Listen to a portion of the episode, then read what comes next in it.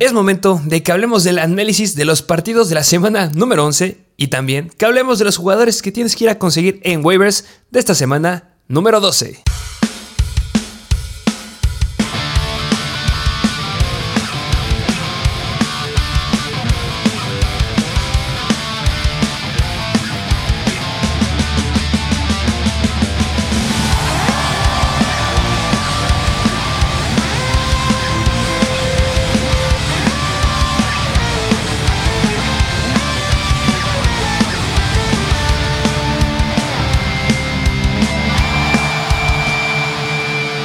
Bienvenidos a un nuevo episodio de Mr. Fantasy Football. Una semana número 10 bastante interesante, diría yo. Semana 11, perdón. yo sigo viviendo en la semana 10, no, más bien ya semana 11, a punto de entrar a la semana 12 y una serie de partidos bastante que pintaban interesantes y acabaron siendo interesantes. Pero, pues, como siempre, este episodio, un una recapitulación de la semana pasada y de los waivers de esta semana. Que, ¿Tú qué me puedes decir de esta semana número 11? Antes que todo, una disculpa. Les dije que empezaran de Davis Mills y solo dio nueve puntos fantasy.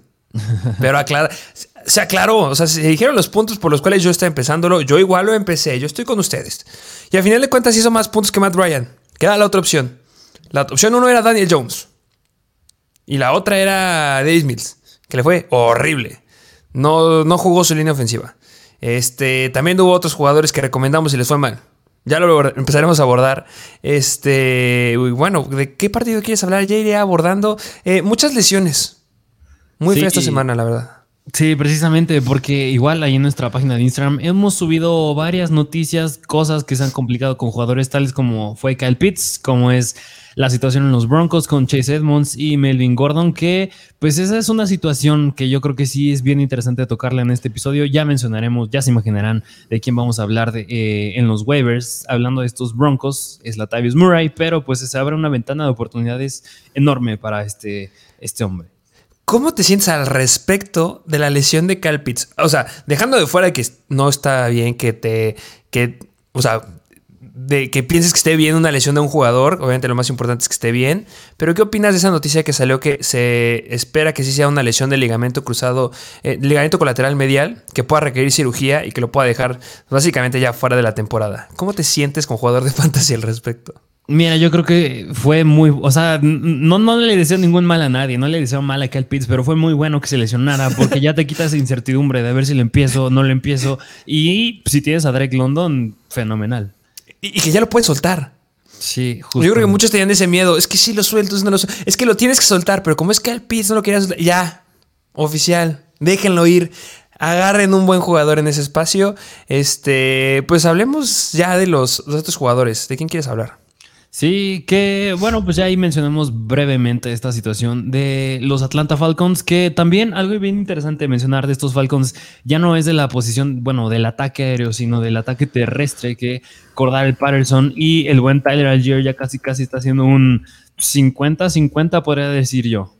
Sí, interesante lo que vimos ahí. Yo la verdad, yo les dije que yo me sentía muy confiado en que viéramos mucho más de este corredor Patterson esta semana, ya siendo un eh, corredor sumamente dominante en esa ofensiva, pero pues lo dijiste bien, hubo repartición ahí con Algier. Eh, se entiende, o sea, entiendo que vayan a optar hacia este punto, pues por algo jalaron a, a este Algier, pero me seguía gustando que Cordell Patterson al menos se quedara con un 60% de los snaps. O sea, porque si vimos los snaps, 22 eh, snaps, este Cordell Patterson y este. No, este es el otro partido.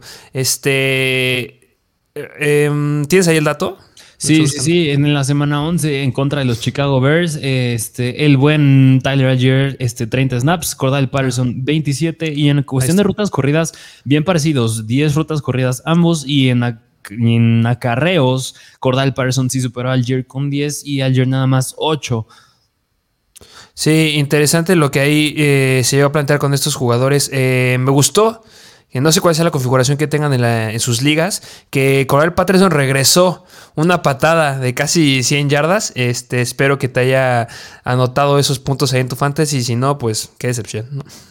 Sí, yo, y mira, nada más para dar un veredicto final de esta situación, yo creo que ambos running backs no es que uno vaya a empezar a, no creo que sea que Tyler Algier empiece a tomar más relevancia sobre Cordell Patterson de aquí a futuro, yo creo que esto es lo que se va a mantener en, cuestión de repartición de oportunidades, más aún con la lesión de Kyle Pitts. Yo creo que es buenísimo si tienes a Tyler Algier en especial porque estás teniendo casi casi un, un flex que esperabas tú ya tirarlo por el regreso de Cordell Patterson, pero todo pinta bien si es que lo tienes. Justamente, y si vamos a hablar también de backfields, ¿qué te parece si tocamos el tema del señorón? La institución de corredor que tienen los Dallas Cowboys, el señor Tony Pollard, que sigue produciendo a pesar de que sí que Elliott estuvo adentro. Eh, lo dijimos, se esperaba que sí que Elliott estuviera limitado, pero pues mira, estuvo limitado sí y Pollard se aprovechó, abusó, generó casi 200 yardas y dos touchdowns. Se vio increíble esta semana. Sí, y que mira, pues de casi casi al hablar de Tony Pollard, pues es nada más reafirmar lo más obvio, que es sumamente eficiente ya con el regreso de que Elliott se vio muy bien, que yo también, yo la verdad creo que sí le supieron jugar muy bien a los Vikings, yo creo que nadie se esperaba ese resultado y ahí provocó a que Tony Pollard tuviera una actuación de más de 30 puntos fantasy, que es muy difícil que vuelva a repetir más aún teniendo a Ezekiel Elliott ahí, pero algo bueno con estos Cowboys es que están siendo un equipo que sí está peleando para entrar a playoffs, que sí está siendo un serio contendiente y tienes que usar a tus armas que te están ayudando para eso y Tony Pollard se está viendo una de esas armas claves para pues ganar de aquí a futuro. Que aquí también, eh, de la mano de este. Bueno, no, sé si tengas otro partido que hablar, pero yo quiero hablar. Y yo creo que es una muy buena introducción en este punto. Eh, Odell Beckham. Se rumora que los equipos favoritos son los Dallas Cowboys y también son los New York Giants. Se sabe que Odell Beckham se está aguantando porque quiere entrar y quiere llegar a un equipo que pueda quedar campeón. Así como lo hizo la temporada pasada con los Rams. Estando en la situación de Del Beckham, que estás viendo unos Dallas Cowboys explosivos, ¿tirías con Dallas Cowboys o, que es parte importante de esto, los Giants? que se lastima a Wandale Robinson y queda fuera. O sea, después de ver lo explosivo que fue este Wandale Robinson, que esta era la semana para haberlo empezado y para que fueras feliz de haberlo drafteado, este, bye bye. No más Wandale Robinson por el resto de la temporada, qué dolor. Pero hay un spot libre porque el wide receiver 2 de ese equipo, eh, bueno, es Darius Slayton y después está Kenny Golladay. Sí. ¿Cuál se te hace más atractivo? Mm, mira, a mí me gustaría más que llegara a los Giants porque pues va a ser el principal ahí. Digo, no creo que le haga competencia a Darius Slayton ni Kenny Goladay. Los dos, o sea, no son wide receiver uno y Odell Beckham tiene el talento de serlo. Por eso me gustaría más que llegara a los Giants, pero tampoco creo que sea malo si se va a los Cowboys. Es decir, tienes a Dak Prescott, un coreback que le da mucho volumen a los wide receivers. Vimos cómo lo hacía hace dos años, si no me recuerdo, cuando tenía a Mary Cooper, a Gallup y a CeeDee Lamb. Y ahorita con Odell Beckham, si es que llega a los Cowboys, pues va a ser buenísimo. Y yo creo que por esa misma razón ya les estamos diciendo que vale la pena, si tienes el espacio, agarrar a Odell Beckham. Sí, que justo, o sea, en fantasy el equipo, eh, lo íbamos a decir, es complicado que Odell Beckham llegue a un equipo que sea dominante, pero ya hay uno. Y se, junta todo porque la semana, o sea, la semana pasada Wandale Robinson 13 targets para 100 yardas, 9 recepciones, es una locura. Y si comparamos eh, con lo que está haciendo este Michael Gallup, que en teoría es el wide receiver 2 de los Cowboys, solamente tuvo 4 targets para 3 recepciones y 41 yardas. Y eso que fueron en contra de Vikings, que son la cuarta peor defensiva en contra de, de los receptores. O sea, si Odell Beckham llega a los Giants, va a ser impacto inmediato y eso me encanta. Pero obviamente se ven más contendientes los Cowboys. Aunque los Giants no se ven mal, ¿eh? eh va a ser interesante. Yo creo que se va a definir justamente después de Thanksgiving esa noticia. Y, pues ya veremos. Eh, pero lo dijiste bien. Si tienes el espacio, suelta a Pitts y agarro a Odell Beckham. Sí, precisamente así que no pierdan de vista esa noticia que se puede venir en estos días. Y aún más, yo creo que otra situación que a mí sí me gustaría tocar es la de Chicago. Regresando a ese juego de los Bears en contra de los Falcons, es hablar del backfield de los Bears, porque nada más como paréntesis, al final del partido, pues Justin Fields tuvo una ligera lesión. Yo espero que no se pierda tiempo, pero si se llega a perder tiempo, algo que me gustó mucho es que si se pierde Justin Fields, ya tampoco está Khalil Herbert. David Montgomery es casi casi un running back uno mientras no esté Herbert. Así que pues tienes una gran opción ahí. ¿O tú cómo viste a Montgomery? Sí, lo acaba de decir perfecto. Eh, bueno, me gustaría primero tocar el tema de este Justin Fields. Eh, le preguntaron el día de ayer al coach de los Chicago Bears que qué onda con Justin Fields y dijo que iba a estar con valoraciones diarias, que lo iban a estar checando todos los días. Yo la verdad dudo La verdad, esta sí dudo que puede estar listo para jugar esta semana. Como que siento que tienes que aguantarlo, tienes que reservarlo porque están jugando bastante bien. Entonces, ojo ahí. Y del lado de David Montgomery, pues ya, perfecto, lo dijiste. Sin Khalil Herbert es una máquina, es un caballo de batalla. Eh, llegó a 121 yardas en 20 toques a balón. Eso es impresionante. Y también considerando que jugó en el 80% de los snaps. Es un running back sólido es un running back 2 alto, sólido, por aquí al resto de la temporada. Esta semana van en contra de los New York Jets, que qué mal pueden haber quedado al principio de su conferencia, pero pues Perdieron. Eh, ¿qué, partidazo. Eh. Bueno, no qué partidazo, qué gran cierre de partido. Pero sí, este, los Jets se colocan como la docea mejor defensiva en contra de los corredores, pero eso no le va a hacer ni cosquillas a este David Montgomery. Si lo tienes, tienes que estar bien feliz porque lo que venía haciendo David Montgomery era 5 puntos en semana 10, 5 puntos en semana 9, 10 puntos en semana 8, 9 eh, puntos en semana 6 y eso se revierte y cambia por completo. Gran jugador para cerrar la temporada. Sí, más aún en ese partido en contra de los Falcons, 74% de las oportunidades hacia los running backs. Aún más fue líder en yardas aéreas, es decir, ni un wide receiver fue ahí, fue David Montgomery. Y yo creo que me gustaría hacerte una pregunta, que a, ver tú qué opinas, que hasta la semana 16 es cuando se proyecta que Khalil Herbert regrese. Yo creo que, bueno, más bien son dos preguntas. Una, ¿podrías considerar vender a David Montgomery alto? a uno? Yo creo que todavía darle chance que, no sé, la siguiente semana o incluso dos semanas se infle más su valor, que tenga buenas semanas y lo vendas, porque si regresa en la semana 16 Khalil Herbert, pues ya estás hablando de la semifinal, final de Fantasy y podrás obtener a lo mejor alguien más constante, como podría hacerse con Barkley, que tuvo una semana sumamente decepcionante la semana pasada. Y la segunda es ¿Te atreverías? ¿Crees que sea buena idea comprar a Khalil Herbert? Eh, bueno, respondiendo a tu primera pregunta, em, depende del equipo que tengas. Eh, yo creo que si consigues a un Shaquon Barkley, se me hace un gran, un gran, gran trade, la verdad. Eh, si nos vamos a considerar que esto es bien importante que lo hagan, ya Pongan en los comentarios si quieren que hagamos esto a profundidad yo con todos los equipos. Eh, si vamos a ver la dificultad de los calendarios que tienen este, pues estos equipos, David Montgomery se enfrenta a un calendario media tabla, este, o sea, ni para bien ni para mal en contra de los corredores por el resto de la temporada. En comparación al calendario de Shaquon Barkley. Pero Shaquon Barkley viene siendo elite por lo que va en, los eh, eh, en lo que llevamos de la temporada. O sea, es, una locura. Está regresándose el corredor. Se lastima a Wandale Robinson y eso significa que si no jalan a nadie, va a empezar a aumentar a su cantidad de targets. Esta semana em, tuvo 5 targets en comparación de la semana pasada que solamente tuvo uno. Ver una caída así de 5.5 puntos fantasy no es frecuente. Ya se ha enfrentado buenas defensivas y ha sacado la casta. Yo sí intentaría conseguir a un Shaquon Barkley. O intentaría hacer un trade 2 a 1. Y es donde les digo que es muy importante que vean qué tiene su equipo. ¿Por qué jugadores me interesaría hacer un trade 2 a 1? Por alguno que tenga el calendario más sencillo para los corredores por el resto de la temporada. Jeff Wilson. Yo creo que Jeff Wilson es una gran opción de ir a conseguir. Y puedes conseguir un Jeff Wilson y a alguien más. ¿Sabes quién? Joe Burrow. Joe Burrow, no, este Jamar Chase. Este Jamar Chase se rumora que ya podría regresar esta semana. Y podrías conseguir un Jamar Chase Jeff Wilson a cambio de David Montgomery por lo que promete. A mí me encantaría hacer ese trade. Ok. Sí, y tu segunda pues, pregunta, este. ¿Cuál era tu segunda pregunta? Ah, si te atreverías, ¿crees que podrías comprar barato o valga la pena comprar barato a Khalil Herbert? Em, no lo sé. Eh, recordemos, o sea, ya lo dijiste bien, regresa la semana 16.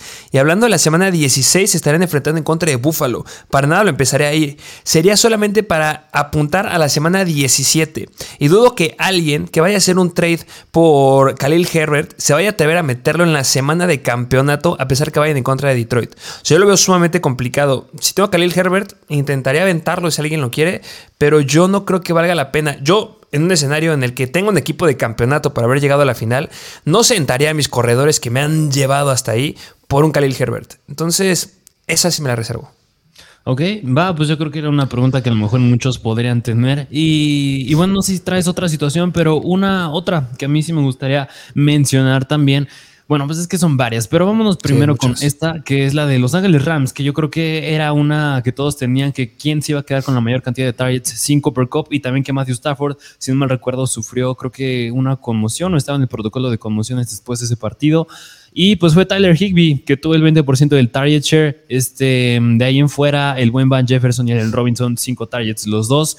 Y ahí nos hacían una pregunta que mira, no recuerdo bien cuál era el estatus de Cooper Cup, pero va de la mano de la misma que te dije con Khalil Herbert. ¿Crees que valga la pena hacer un trade por el buen Cooper Cup? Eh, es que aquí depende del récord, eh, cómo vayan los Giants, eh, los Giants, los Rams. Que no sé qué traigo con los nombres el día de hoy.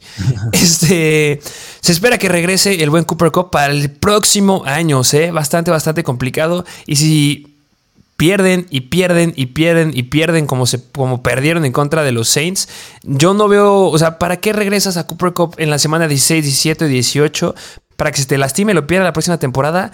Yo la verdad, eh, Cooper Cup no es un jugador que conseguiría, consideraría conseguir. van en contra de Kansas City esta semana.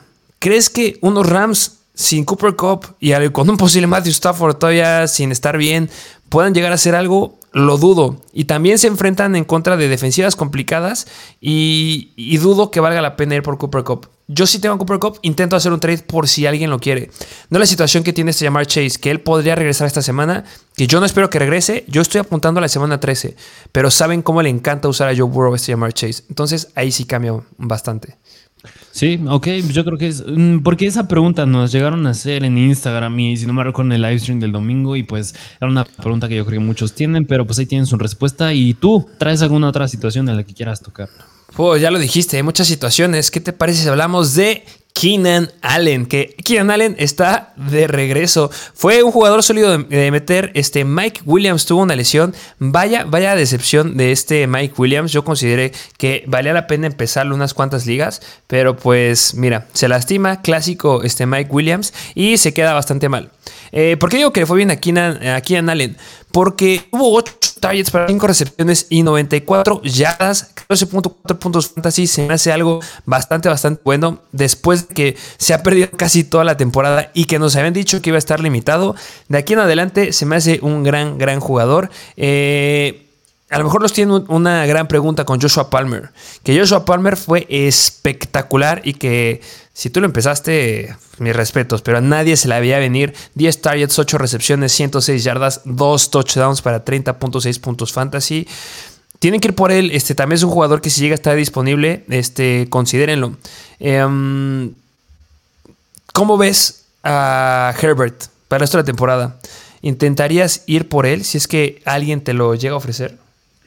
Pues mira, igual depende de que tenga. Justin Herbert, pues ya con sus armas es un gran que tener aquí a futuro. No me recuerdo, no recuerdo bien cuál es el calendario que tiene, más bien la facilidad que tiene de aquí al resto de la temporada, más aún en playoffs, pero pero depende, mira, yo creo que si tengo corebacks tales como puede ser Joe Burrow, no se diga Jalen Hurts, este, bueno, unos más parejos. Incluso me atrevería a decir que Dak Prescott no sé si iría por Justin Herbert por esta incertidumbre con los wide receivers, porque aún más le faltó todavía a Gerald Everett. No jugó Gerald Everett y se lastimó Mike Williams.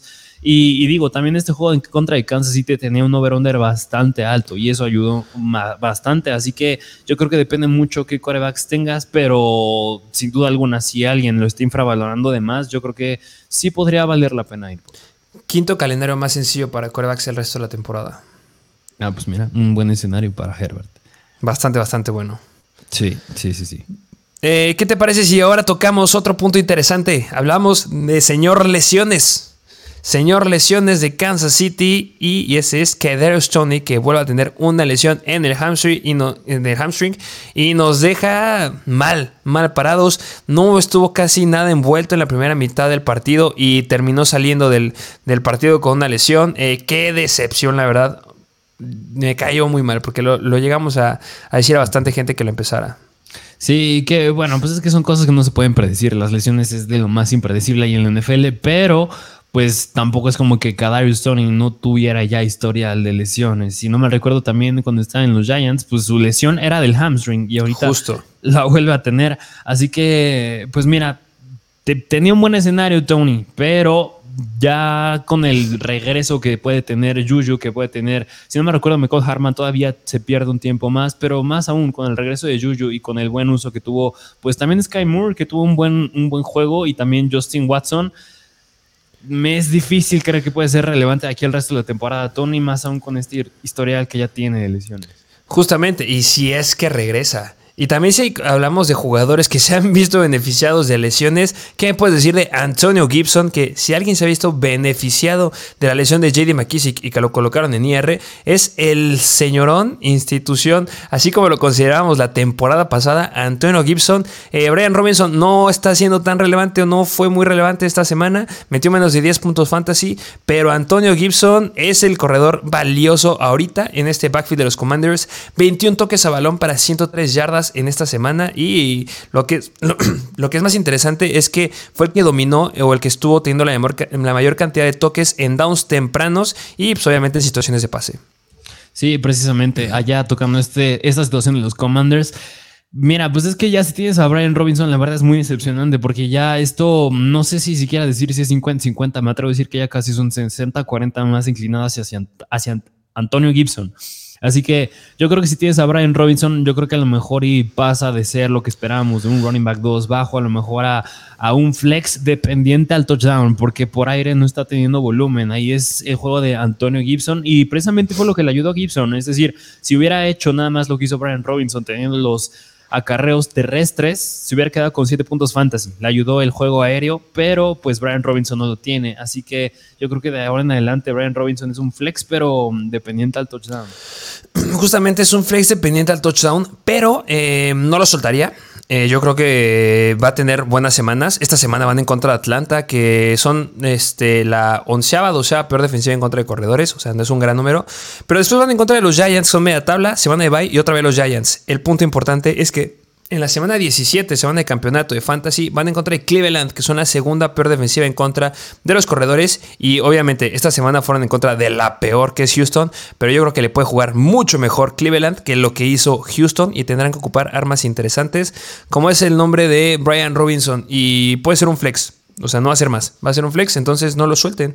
No vas a encontrar corredores relevantes de ahora en adelante.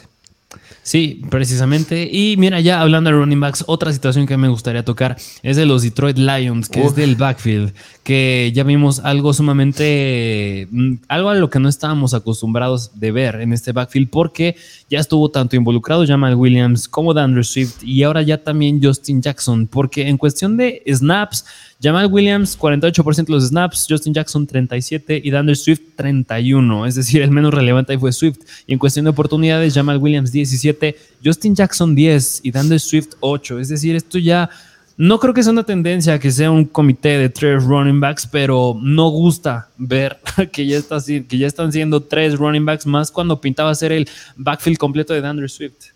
Yo creo que estarás de acuerdo conmigo que aquí, eh, si tienes que elegir a uno, va a seguir siendo Jamal Williams porque sigue anotando de manera estúpida. Es el corredor que lleva más anotaciones de toda la NFL, si no me equivoco. Se vienen semanas bastante, bastante bastante sencillas para los corredores de los eh, Detroit Lions. Eh, quitando la próxima, bueno, quitando esta semana, porque esta semana van en contra de Buffalo, octava mejor en contra de corredores. Pero después de eso, van en contra de Jacksonville, octava peor. Minnesota, séptima peor. Jets, media tabla. Después las Panteras de Carolina, que son la quinta peor. Y después Chicago, la cuarta peor una locura de calendario lo que le queda a esos corredores. Y ahí va a anotar y va a seguir metiendo y metiendo puntos llamados Williams. Seguramente deben de darle un poquito más de opciones a Swift, pero siento que se va a volver a tronar. Y pues Justin Jackson ya estaba mostrando que va a ser confiable, eh, pues al menos para cargar el trabajo del running back 2. Sí, precisamente. Así que yo creo que si tienes a Swift, pues, pues no te queda nada más que hacer, más que esperar. Que quedártelo.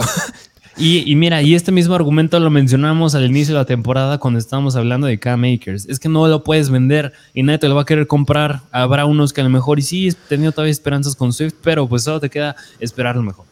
Y que acabas de tocar a K-Makers, que me dices que al fin se volvió el running back uno de este backfield. Ya dejaron bien atrás, atrás, atrás a Darrell Henderson. Quedó en segundo lugar Karen Williams. Y vimos corriendo a K-Makers. Eh, yo me emocionaría yo lo tomaría con mucha filosofía. Lo único que rescato de este backfield es que Karen Williams este, tuvo pues más acarreos cada vez y yo creo que puede escalar hasta el lugar número uno de este backfield. ¿O tú qué opinas?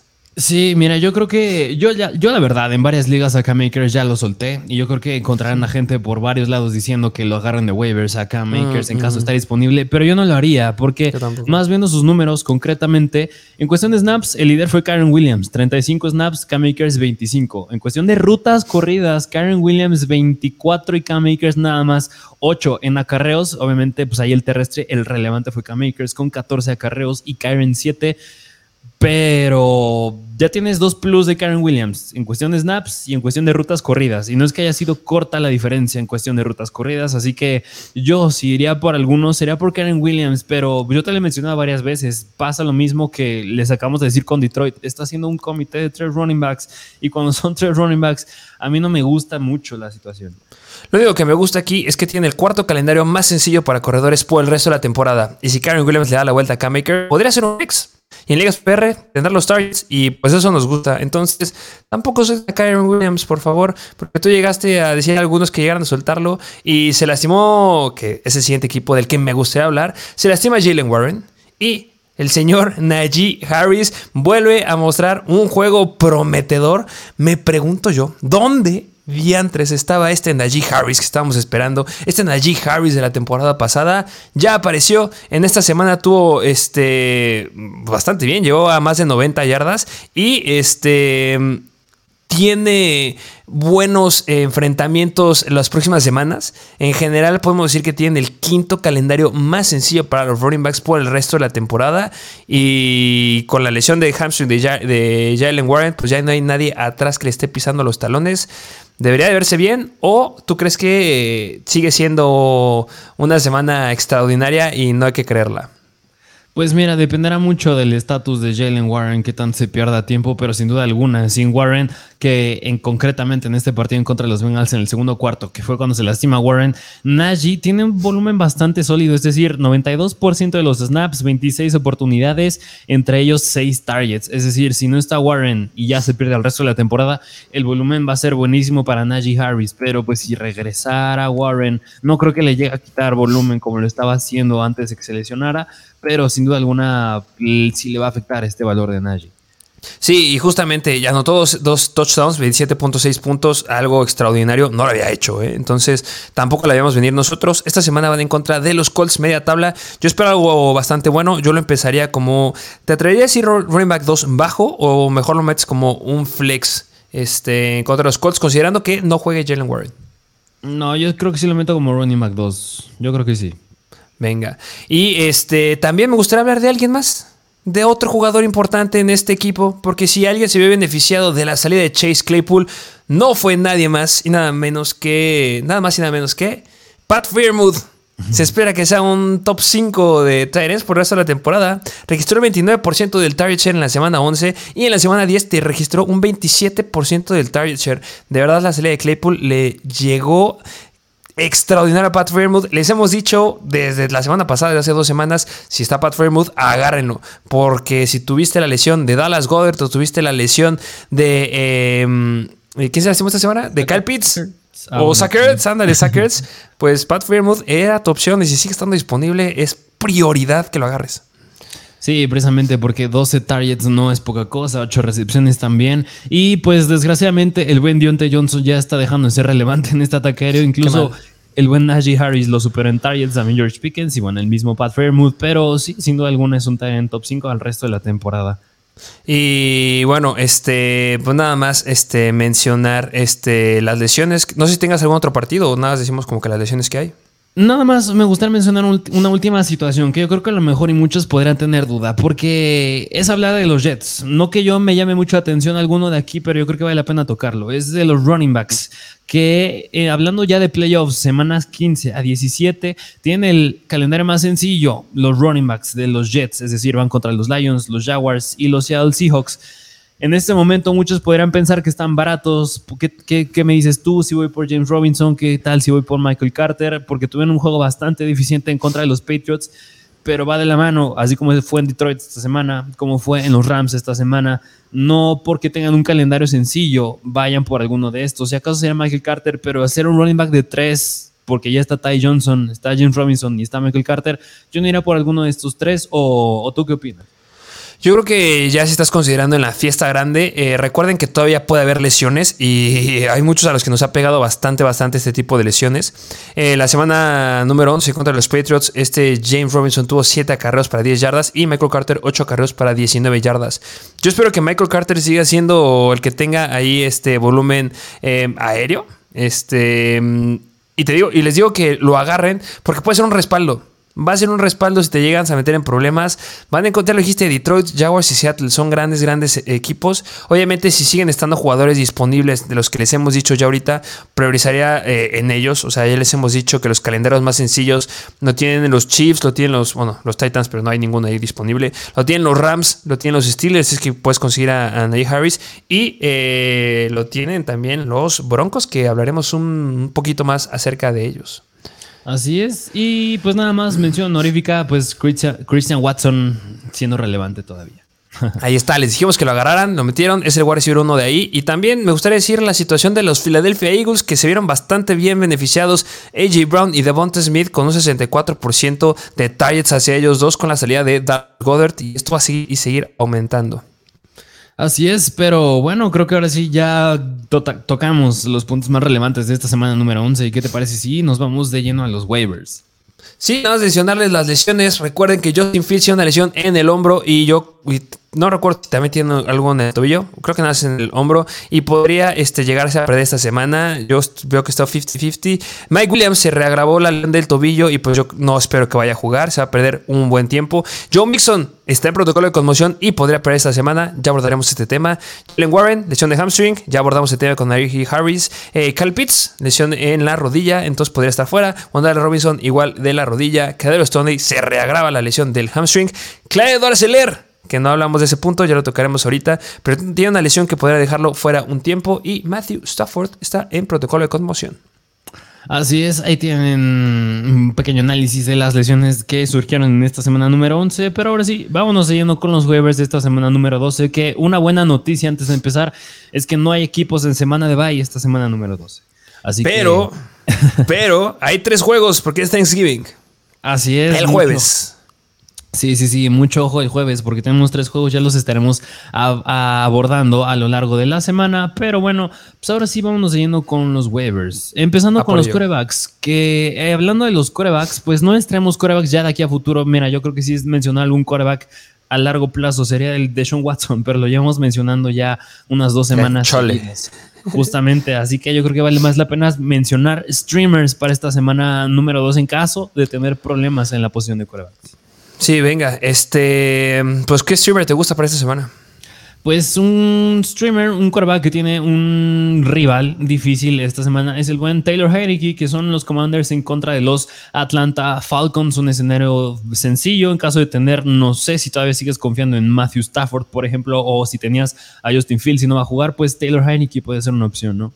Sí, justamente lo dijiste bien, eh, es un equipo fácil. Y a mí uno que me gustaría hablar, que le fue bien esta semana, a pesar de que fueron contra una defensiva complicada en contra de corebacks, eh, el señorón Kenny Pickett este, le fue bien. Los Cincinnati Bengals son la, son la cuarta mejor defensiva en contra de los corebacks y llegó a meter 265 yardas en 25 pases completos de 42 intentos. Soltó el brazo como nunca. Me encantó ahí por Pat Fairmouth. Me sigue gustando mucho Pat Fairmouth. Esta semana van en contra de los Colts. Yo espero que con esta nueva cara que tienen los Colts sea un juego de muchos puntos. Siga soltando el brazo. Y no solamente considerarlo para este partido. ¿eh? Si se te llega a romper tu coreback, Kelly Pickett tiene el cuarto calendario más sencillo para eh, los backs por el resto de la temporada. Yo creo que es una gran opción que seguramente sigue disponible.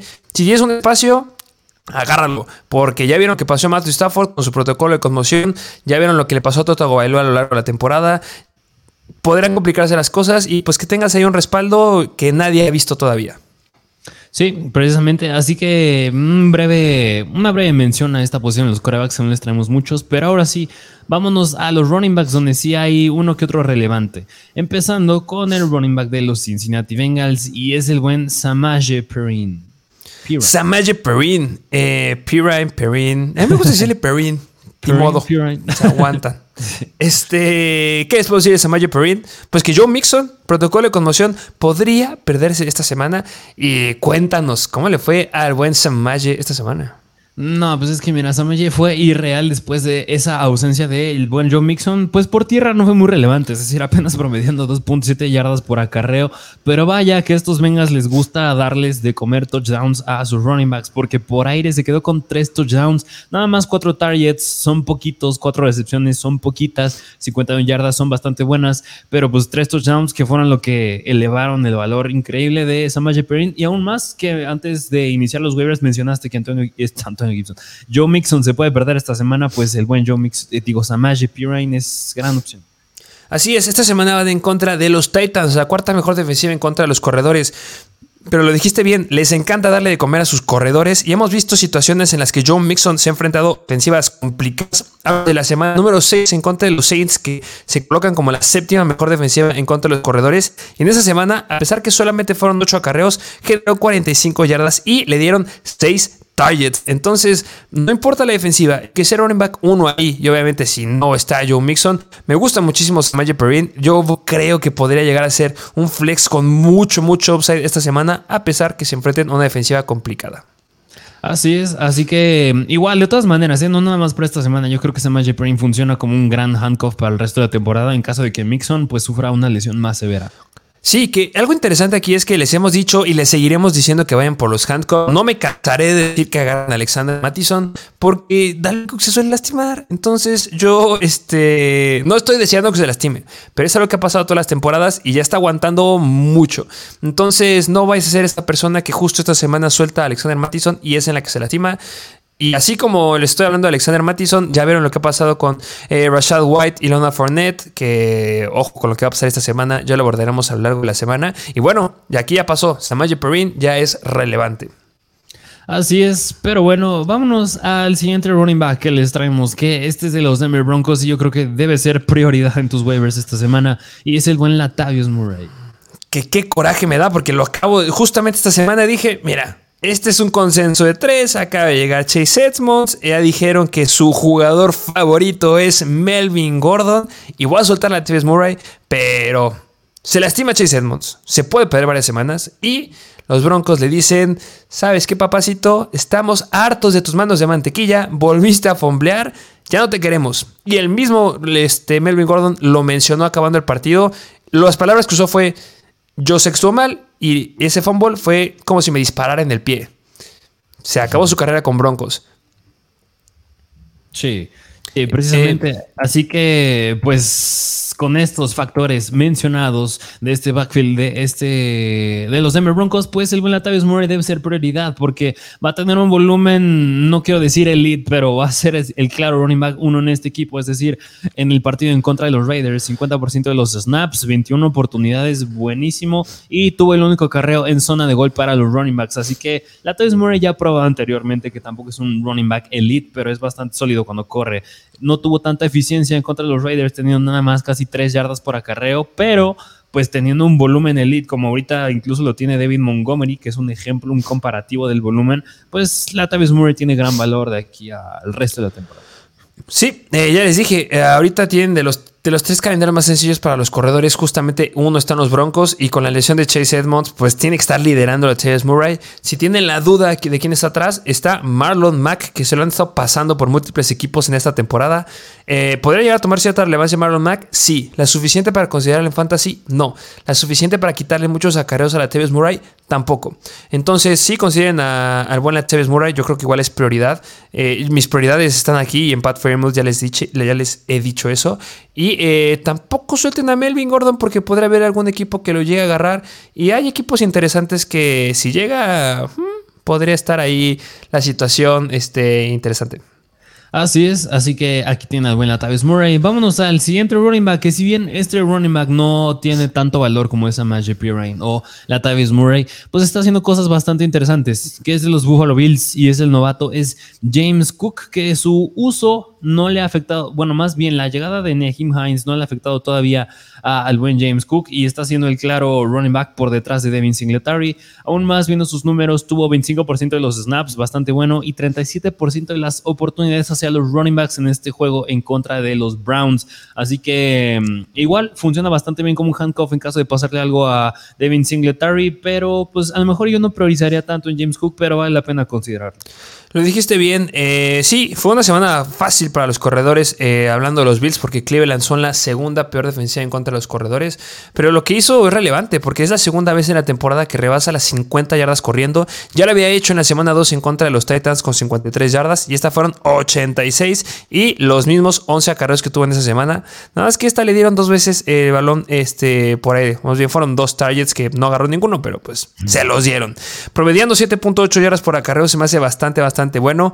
Lo dijiste bien, no considero que ya sea una tendencia, que van a volcarse hacia él. No, Devin Singletary sigue siendo el running back uno de este equipo, lo ha estado demostrando a lo largo de las semanas. Pero sí, Naheem Hines no creo que le vaya a quitar el rol aquí. Más bien, jalaron a Naheem Hines por ser un, para ser un respaldo de Cook. Y bueno, pues Cook tiene mucha probabilidad de darnos algo aceptable eh, para confiar más en él en esta semana que van en contra de Detroit.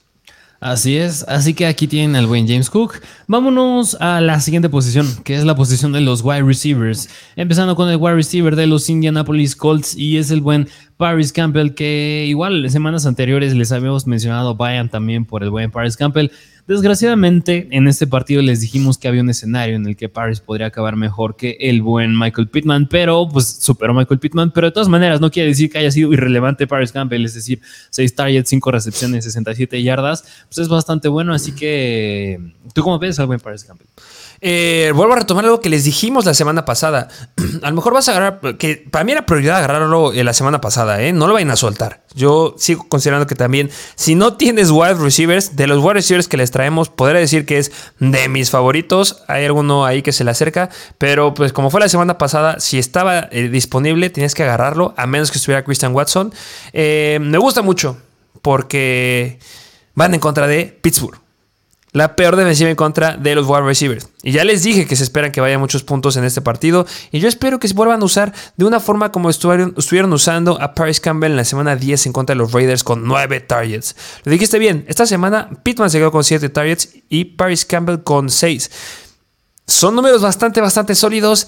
Esta semana debe haber una locura de puntos. Después van en contra de Dallas, media tabla en contra de los wide receivers. Después tienen semana de bye. Pero después vienen los Minnesota Vikings, la cuarta, quinta peor defensiva en contra de los wide receivers. Entonces son semanas en donde podría llegarte a sacar de un apuro. Y mira, nada más una preguntita que es, yo creo que muchos pueden tener. ¿Te da miedo que en este partido en contra de los Eagles Alec Pierce se haya quedado con 8 targets, es decir, dos más que Paris Campbell? ¿O crees que nada más fue un, como una estrella fugaz de una vecilla? Eh, es que sigue siendo lo mismo que siempre ha pasado con, el buen Alec Pierce, que de repente da chispazos pero luego se nos cae. Me gustaría recuperar justamente la semana 5 y semana 6, en donde semana 5 en contra de Denver, que obviamente él no tenía a Patrick Surtain encima, tuvo 9 targets, bastante bien. En esa semana fue como, oh, mira, este chavo va bien. Semana 6 en contra de Jacksonville, ya es una peorcita eh, defensiva, 7 targets, mm, bastante, bastante bien. Pero después se cayó a 4, 5, 2 y 2 targets. Y ahorita nos vuelve a sorprender con 8 targets. No estoy diciendo que no vaya a ser relevante. Es un streamer para mí en esta semana. ¿Por qué? Por lo que les acabo de decir de Paris Campbell, que va en contra de Pittsburgh. Pero si tú me preguntas cuál es mejor, cuál se te hace que es más el mejor jugador este, al que le vaya a lanzar más este Matt Ryan, yo sigo considerando que es este Alec Pierce, porque justamente en las últimas dos semanas que había estado este Matt Ryan, no le dio mucho volumen. Entonces, yo sigo pensando que la opción aquí es Paris Campbell después de Michael Pittman. Ok, sí, pues aquí un poquito este análisis de este core de wide receivers que muchos podrán tener duda. Pero bueno, vámonos al siguiente wide receiver que les traemos, que este ya lo deben tener en sus ligas, ya debería, no debería de estar disponible, pero en caso de estar lo tienen que ir por el buen Donovan Peoples Jones. A ver, señor este, Cole Beasley del 2020, señor Hunter Renfro del 2021, y esta temporada es Donovan Peoples Jones, que también me gustaría decir un lo siento. Yo no me esperaba lo que hizo Mary Cooper. no sé tú, pero nadie se esperaba lo que hizo Mary Cooper. Se les dijo que era el curioso caso de Mary Cooper que siempre juega mal cuando van de visita. Y pues esta semana, bah, ¿qué te digo? Pero regresemos al punto. Donovan Peoples Jones es señor confiable. Les estábamos diciendo que de la semana 4 a la semana 10 estaba promediando 12.1 puntos fantasy. Esta semana 11 en contra de Buffalo. 17.1 puntos fantasy, 6 targets para 5 recepciones, 61 yardas. Esta semana van en contra de Tampa Bay, media tabla, pero ya se han enfrentado, media tabla en contra de los wide receivers, pero ya se han enfrentado los, eh, justamente los Cleveland Browns a mejores defensivas en contra de los wide receivers y en contra de Patriots, que son la cuarta mejor, y en contra de Cincinnati, la sexta mejor. Donovan, Donovan Peoples Jones siguió demostrando que es señor confiable. Esta semana, ve por él, empiézalo como flex, no le tengas miedo. Sí, y mira, más aún, un, dos números que me gustan con Donovan Peoples Jones es que desde la semana 2 no ha jugado menos del 83% de los snaps. Esa es una. Y la otra es que nada más ha tenido un partido en el que ha tenido menos del 17% del target share en los últimos seis partidos. Es decir, está teniendo un uso bastante bueno y pues no está de más decirles que con el regreso de Sean Watson yo creo que le puede ir mejor.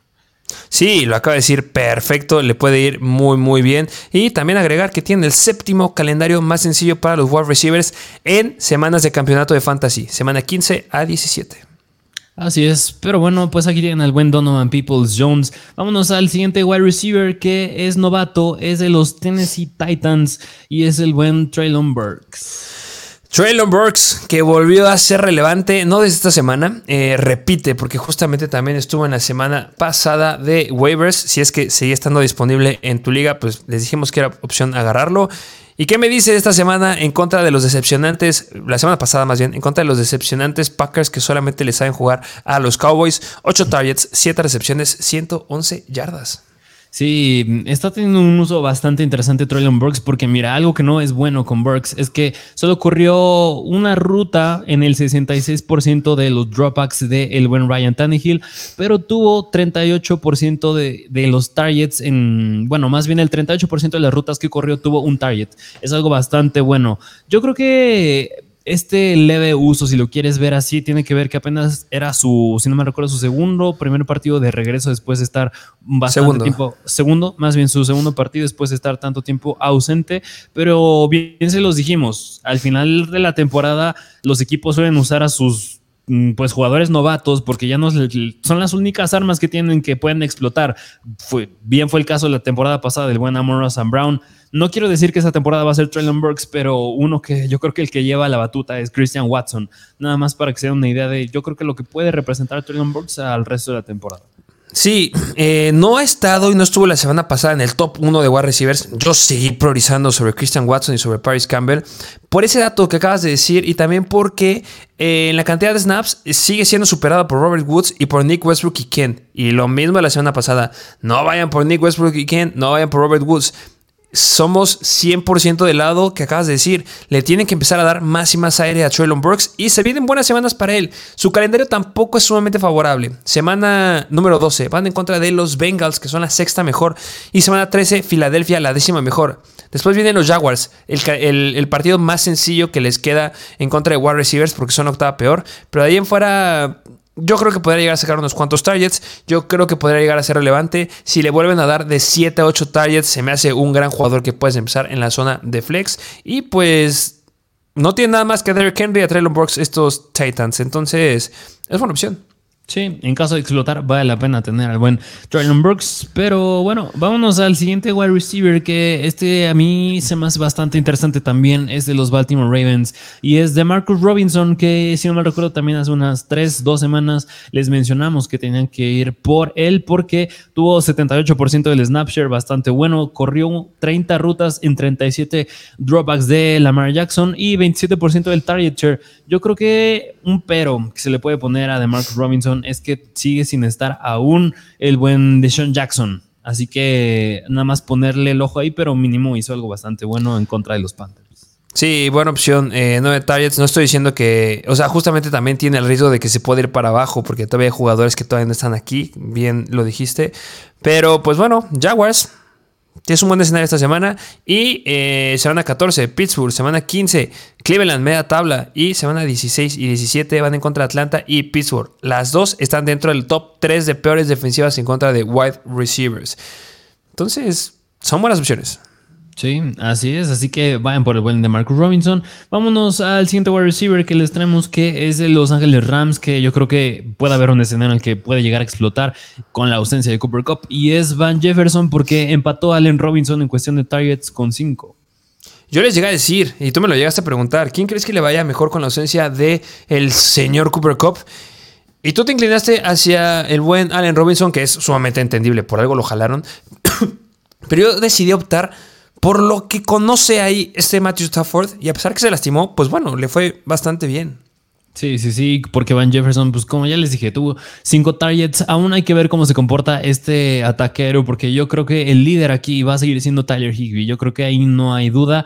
Y en segundo lugar, yo creo que sí está haciendo una competencia bastante seria Van Jefferson contra Allen Robinson. Aquí les, nos estamos inclinando por lo visto ya más es a Van Jefferson, así que si no quiere decir que ya no valga la pena tener a Allen Robinson, pero Van Jefferson puede tener un volumen bastante bueno también. Sí, que, que perdón, porque me ganó la tos ahorita. Pero este. Eh, misma cantidad de targets. A ninguno de los dos lo llegó a buscar eh, en la zona roja, ninguno tuvo targets ahí. Sí, llegó a anotar este Allen Robinson, un touchdown se me hace bastante, bastante bueno, pero quitándole ese touchdown, hubiera estado bastante, bastante igual. Eh, si nos vemos a la cantidad de snaps, que es más interesante ver lo que sucedió de la semana 10 a la semana 11, donde aumentó la carga de trabajo de Van Jefferson sigue estando en duda quién vaya a ser. Yo me sigo inclinando porque es el que conocen y es en el que confían en teoría. Porque si de verdad confiaran en Allen Robinson y si de verdad lo, hubieran traído para hacer un gran reemplazo de Cooper Cup, no hubiera tenido solamente 5 targets, ¿sabes? Le hubieran dado más volumen. Yo me hubiera esperado 7, 8 targets en un partido en contra de los Saints que ibas perdiendo. Es como que hay un, un asterisco que no me gusta todavía el 100 de Allen Robinson. Pero pues bueno, seguirlos observando de lejos. Sí, y mira nada más con un comentario extra que se me hace bien interesante al momento de ver los snaps, es que el que tiene más snaps no es ninguno de los dos, sigue siendo ah. ben, Bennett Skoronik, pero en cuestión de rutas corridas, pues sí el líder es Allen Robinson. Justo. Pero bueno, vámonos al siguiente wide receiver que les traemos, que es de los es de Las Vegas Raiders y es el buen Mac Hollins, porque sin Junta Renfro y sin Darren Waller, el líder claro, obviamente es Avante Adams, pero en número 2 está McCollins, que 9 targets se me hacen muy buenos y 6 recepciones para 52, yardas, 52 yardas, pues es bastante bueno. Que me cayó la boca Davante Adams, yo dije que podría no irle tan y pues mira, este, le fue bien, este, le jugó bien a Patrick Surtain y sí, lo relevante aquí son la cantidad de targets, ese número es espectacular, 9 en un jugador que seguramente está disponible en tu liga.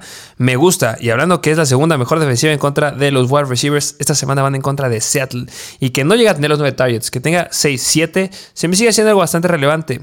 Entonces, ya lo dijiste, con las lesiones que hay en este equipo, es una opción. Si no hay nadie más, estás en una liga de 12 jugadores o hasta 14 pues ojo aquí, porque podría llegarte a dar o te puede llegar a rescatar al menos en la semana 13 y 14 que van en contra de los Chargers, media tabla, y después en contra de los Rams, octava peor en contra de wide receivers, y semana 16 en contra de Pittsburgh, ya les dije que es la peor en contra de wide receivers, pues se podrían venir cosas interesantes.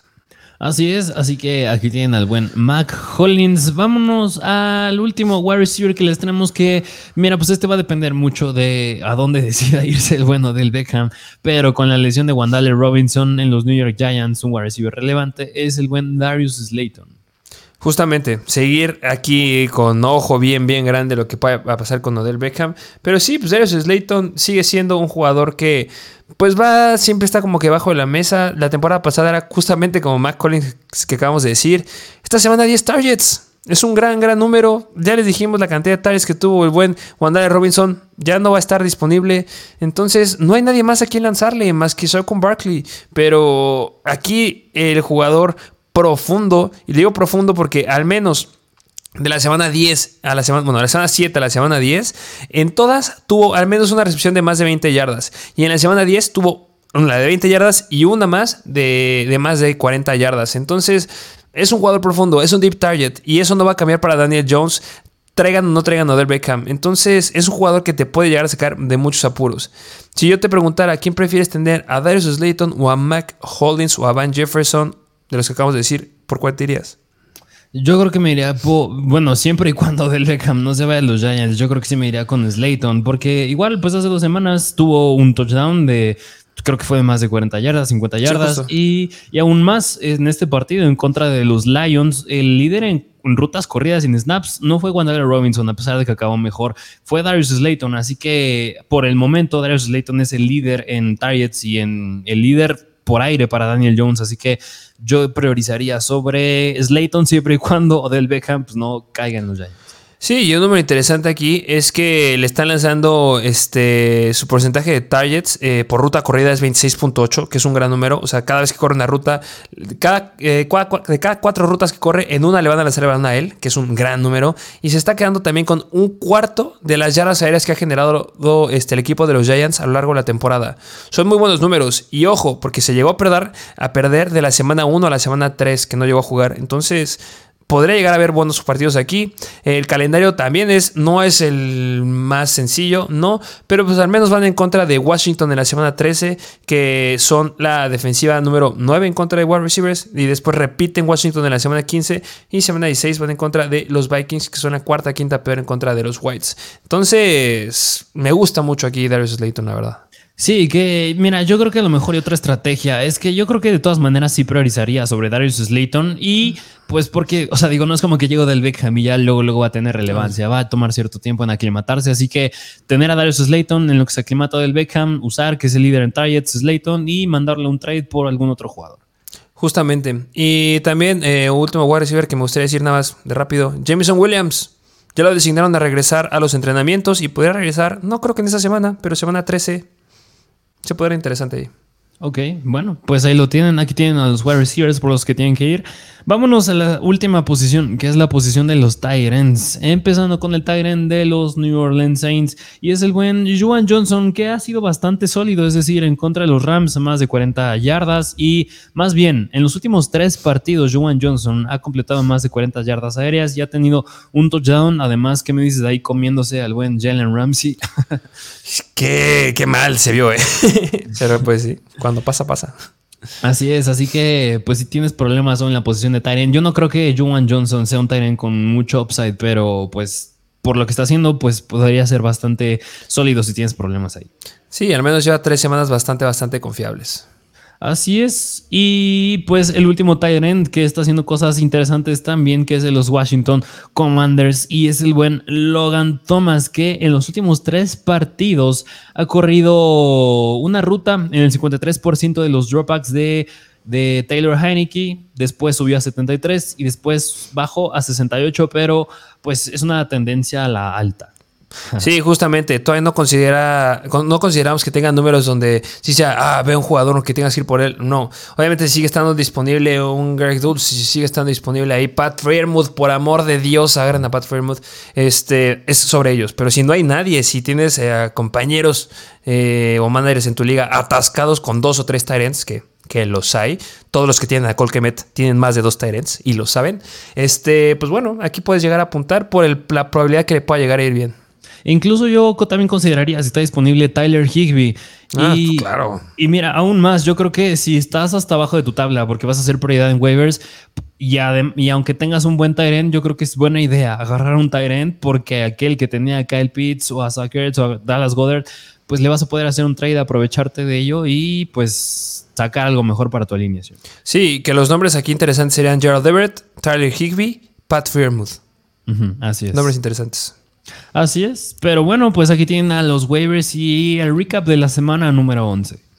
Así es, eh, recuerden que está el contenido exclusivo, vayan a, verlo, el link está en la descripción, se viene el cierre de la temporada. Y eh, ya eh, les hemos dicho, pongan en los comentarios de qué quieren que sean los episodios esta semana, ya la mayoría de las ligas ya dejaron de, ya cerraron los, los, este, los trades, eso sí me interesa muchísimo. Por favor, pongan si todavía están disponibles los trades en su liga para ver si sacamos episodio de trade de Buy o ya cambiamos el tema pues, para las semanas de campeonato o hablar de nuestras ligas que tenían muchos intereses eh, en eso muchos de ustedes.